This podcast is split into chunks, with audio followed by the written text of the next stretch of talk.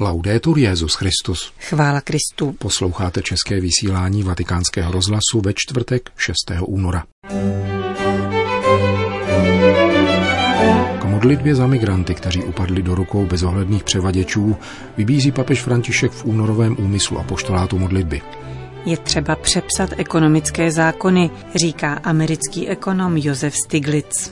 Arabští novináři představili autoregulační etický kodex. Referuje z Abu Dhabí prefekt Vatikánského úřadu pro sdělovací prostředky. Od mikrofonu přejí nerušený poslech Milan Glázer a Johana Bronková. Zprávy Vatikánského rozhlasu. Vatikán. Všeobecný úmysl celosvětové sítě modlitby s papežem na měsíc únor je věnován problému migrace. Papež František jej krátce komentuje ve videospotu pravidelně připravovaném zvláštním týmem apoštolátu modlitby, který vede otec Frederik Fornos. Migranti jsou často oběťmi převádění a obchodování s lidmi. Dochází k tomu mimo jiné v důsledku korupce těch, kdo jsou za účelem svého obohacení schopní všeho. Peníze z jejich špinavých a pokoutných obchodů jsou potřísněny krví. To nepřeháním. Jsou potřísněny krví. Modleme se, abychom slyšeli a brali vážně naléhavé volání migrantů, našich sester a bratří, kteří upadli do rukou bezohledných převaděčů. Vybízí Petrův nástupce v komentáři k únorovému všeobecnému úmyslu apoštolátu modlitby. Vatikán. Na oficiální návštěvu Svatého stolce zavítal premiér Chorvatské republiky Andrej Plenković. Jeho soukromý rozhovor s papežem trval dvacet dva minut. Vatikánské tiskové sdělení uvádí, že proběhl v srdečné atmosféře. Byla konstatována dobrá úroveň vzájemných vztahů a vyjádřeno předsevzetí rozvinout větší spolupráci v sektorech oboustranného zájmu. Tématem konverzace byly hlavní úkoly probíhajícího chorvatského předsednictví v Radě Evropské unie se zvláštním důrazem na výzvy týkající se budoucnosti Evropy. Nakonec se mluvilo o různých tématech mezinárodního i regionálního dosahu, mezi nimiž byla situace Chorvatů v Bosně a Hercegovině, migrace, mír a bezpečnost. Sděluje vatikánské tiskové středisko k druhé návštěvě chorvatského premiéra u papeže Františka. Vatikán. Papež přijal vedení Mezinárodní asociace veletržního průmyslu u příležitosti jejich světového summitu v Římě. Tato nevládní organizace sídlí v Paříži a sdružuje organizátory výstavních akcí z celého světa. Českou republiku zde od roku devatenáct set šedesát reprezentuje Brněnská veletržní správa. Papež na setkání s přibližně sto padesáti členy této globální asociace hovořil o tom, že mezinárodní veletrhy a výstavy přispívají k růstu kultury setkávání, která posiluje solidaritu a usnadňuje vzájemné poznávání členů lidské rodiny. Vaše práce má tudíž transcendentní dimenzi. Jako služba obecnému dobru by měla prosazovat inkluzi, péči o společný dům a integrální rozvoj jednotlivců a národů.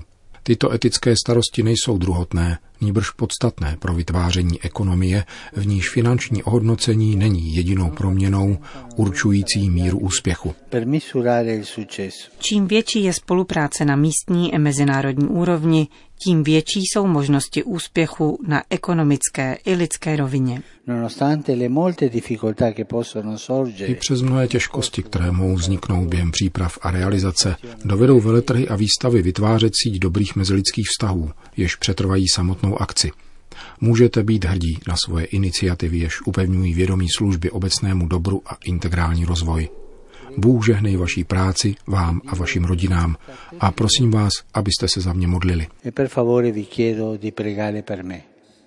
Končil papež svoji promluvu k členům Mezinárodní asociace veletržního průmyslu. Abu Dhabí, Vatikán. Sdělovací prostředky mají za úkol chránit a šířit hodnoty míru, spravedlnosti a společného dobra. Budování bratrství se projevuje také ve společné ochraně stvoření, rovné distribuci zdrojů a ochraně života od početí do přirozeného konce, řekl ve svém vystoupení na sympóziu u příležitosti podpisu dokumentu o lidském bratrství prefekt Vatikánského úřadu pro sdělovací prostředky Paolo Rufini. Během této akce byl představen také etický kodex, který ve dvaceti bodech vybízí novináře, aby ve své práci respektovali práva všech. Paolo Rufini k tomu pro náš rozhlas řekl. Paralelně probíhající setkání arabských novinářů bylo zakončeno jakýmsi seberegulačním kodexem. Co v něm stojí? Mluví se v něm o tom, čím by se měly utvářet postoje a vize platné pro novináře všech zemí, náboženství a světonázorů. Vybízí k žurnalismu, který si dává práci s hledáním pravdy a neuchyluje se hned k hledání obětního beránka, aby nepobízel k násilí. Má se to projevovat také ve výběru ilustrací, volbě titulků, v připisování věcí těm, kdo mají příslušnou autoritu. Toto úsilí novinářů je velmi zajímavé, protože převádí obecné principy v určitou vizi toho, jak je komunikace zásadní pro dialog a budování pokojnějšího světa. Čeho se tedy konkrétně týká tento etický kodex vypracovaný arabskými novináři?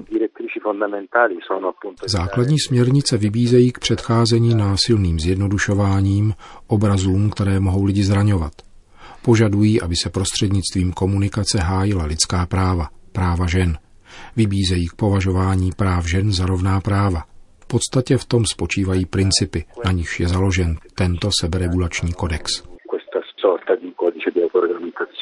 Říká pro Vatikánský rozhlas prefekt Úřadu pro komunikaci Paolo Rufini. Vatikán. Na středečním semináři odborníků ekonomického a finančního sektoru vystoupil také papež, který ve své promluvě, o níž jsme již referovali, rozhodně odsoudil spekulativní peněžnictví, vedoucí k zadlužování celých národů a obohacování několika jednotlivců, a které Aristoteles, jehož František ocitoval, nazývá lichvářstvím. Aristoteles celebra la invención de la moneda y su uso. Aristoteles vítá vynález peněz a jejich užívání, avšak rozhodně odsuzuje spekulativní peněžnictví, neboť při něm se nabývá zisku z peněz samých a ne z toho, pro co byly zavedeny, totiž usnadnění obchodu a výroby. Řekl papež František slovy antického filozofa. Jeden z účastníků včerejšího setkání, nositel Nobelovy ceny za ekonomii za rok dva tisíce jedna a americký ekonom Josef Stiglitz, odpověděl španělské redakci Vatikánského rozhlasu na otázku, co by podle něho bylo možné udělat pro vyrovnanější ekonomický systém. Je toho třeba udělat mnoho a neexistuje žádná kouzelná hůlka. Musíme přepsat zákony národní i globální ekonomiky, abychom omezili moc nadnárodních mocností, omezili úniky do daňových rájů, vytvořili účinnější zdanění, dali pracujícím větší smluvní záruky, posílili odbory. Musíme zajistit, aby nadnárodní podniky nepřipisovaly důležitost pouze svým akcionářům, ale všem zainteresovaným stranám, včetně klientů a pracujících, pracovním kolektivům a planetě, na níž žijeme. Současně musíme promyslet naše mezinárodní smlouvy, avšak nikoli po vzoru prezidenta Trumpa, který říká America first, nebo kdokoliv jiný, ať je první přede všemi. Především je planeta a především jsou lidé.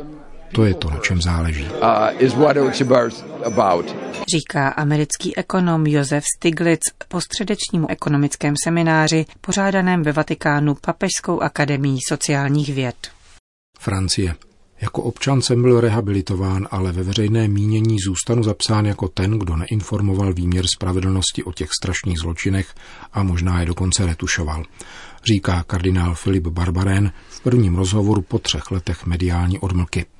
třicátého ledna apelační soud přijal jeho odvolání proti verdiktu soudu první instance, který jej shledal vinným z neoznámení skutečností o sexuálním zneužívání nezletilých, kterého se v minulosti dopustil bývalý kněz jeho arcidiecéze.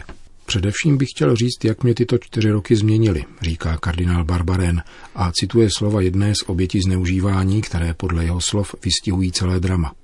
Ano, on je vlečen bahnem tři, čtyři roky, ale uvědomuje si, že my trpíme už třicet, čtyřicet let. Lyonský arcibiskup rekapituluje fakta a připomíná, že vždy jednal bezodkladně a řídil se platnými normami a postupy. Důrazně odmítá obvinění z jakéhokoliv krytí.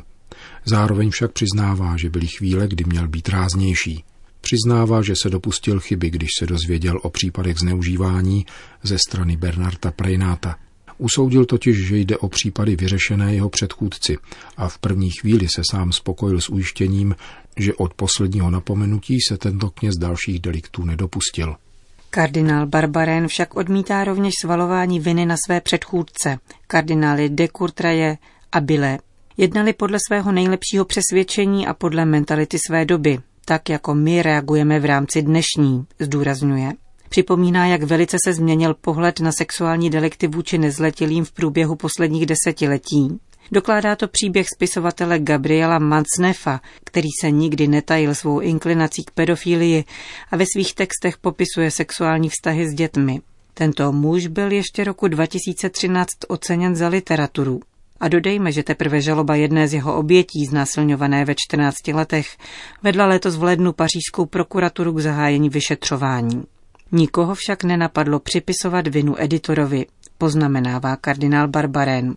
Zároveň poukazuje na to, že jeho kauza a všechny další případy, které vyšly najevo v církvi, vedly k probuzení všeobecného povědomí o vážnosti těchto deliktů a věří, že napomohou k vykořenění tohoto zla i v dalších oblastech života společnosti. Pokud jde o vlastní budoucnost, kterou složil do rukou papeže Františka, kardinál Barbarin dodává: budu připraven sloužit kdekoliv, kde se to ode mne bude žádat. Přijímat poutníky na poutním místě, kázat duchovní cvičení, učit na Madagaskaru, což je země, kterou mám velmi rád. Čekám na papežovo rozhodnutí. Kanada. Všem, kteří byli obviněni z rouhání a jsou dosud uvězněni. Toto věnování čteme na prvních stranách knihy, která líčí příběh pákistánské křesťanky Aishi Bibi, nespravedlivě obviněné z blasfémie v roce dva tisíce devět a odsouzené k smrti. Svazek, nazvaný Konečně svobodná, vznikl po jejím propuštění z pákistánského vězení a příjezdu do kanadského exilu v květnu loňského roku. Aishiny osudy vypráví francouzská novinářka, která bojovala za propuštění této negramotné pákistánské rolnice již předchozí knihou pod titulem Rouhačka odsouzená k smrti za doušek vody, která vyšla rovněž česky. Obžaloba z rouhání totiž skutečně spočívala na údajném znesvěcení vody, již se Bibiová měla napít společně s muslimskými vesničánkami při práci na poli. Kniha do děsivých podrobností popisuje Aishin život ve vězení, ale též útěchu z víry, která ji nikdy neopustila. Vím, že jsem se navzdory své vůli stala obětí fanatismu. Lidé se mne často ptají, proč a jak jsem v celém světě dosáhla takového věhlasu.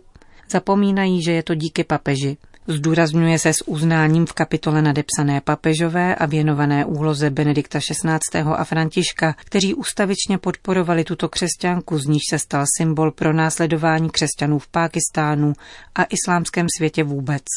Když jsem se jednoho dne dozvěděla, že Benedikt šestnáctý ví, kdo jsem, chvěla jsem se po celém těle. Svatý otec na mne myslí a modlí se za mne. Zvažovala jsem, zda si zasloužím tolik pocty a pozornosti. A jsem o tom přesvědčena i nadále, protože také papeže Františka se dotkla má situace. Jsem dcerou venkova a ve světě je přece tolik trpících lidí. Onoho večera jsem poprvé usínala s hřejivým pocitem u srdce.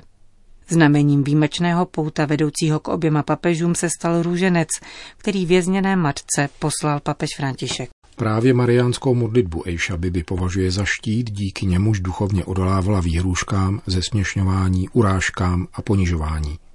Nikdy jsem se nerouhala, ale islamističtí fanatici mne použili, aby v mé vlasti rozsévali hrůzu. Jak jsem si mohla představit, že se v padesáti čtyřech letech stanu symbolem světového boje proti náboženskému extremismu, ačkoliv jsem obyčejná venkovanka. Dotazuje se pákistánská žena a zamýšlí se nad smyslem svého utrpení.